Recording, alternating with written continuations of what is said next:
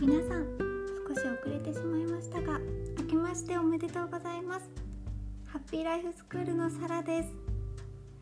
ポッドキャストとても久しぶりになってしまったのですが皆さんはいかがお過ごしでしたか？昨年はずっとやってみたかったポッドキャストを始めて皆さんが聞きに来てくださったこと本当に嬉しかったです。最近はなかなかポッドキャスト撮れていなかったのですが今年はもっと気軽に日常の出来事をゆるゆるとお話ししていくそんな番組にしたいと思っています。なので今年も皆さん友達が隣でゆるく話してるそんな感覚で是非遊びに来ていただけると嬉しいです。では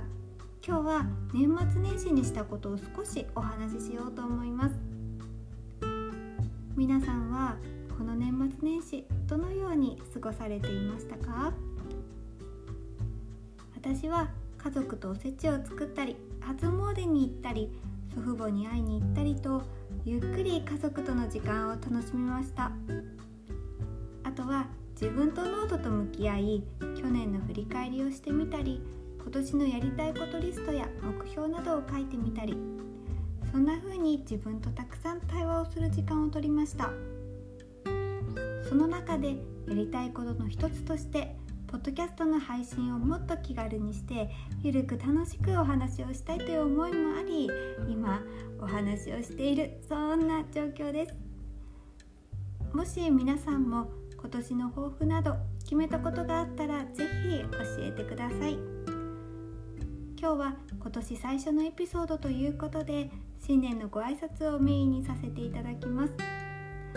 のため短いですがこの辺で失礼いたします。今年1年が皆さんにとってとっても素敵で実りの多い年になりますように。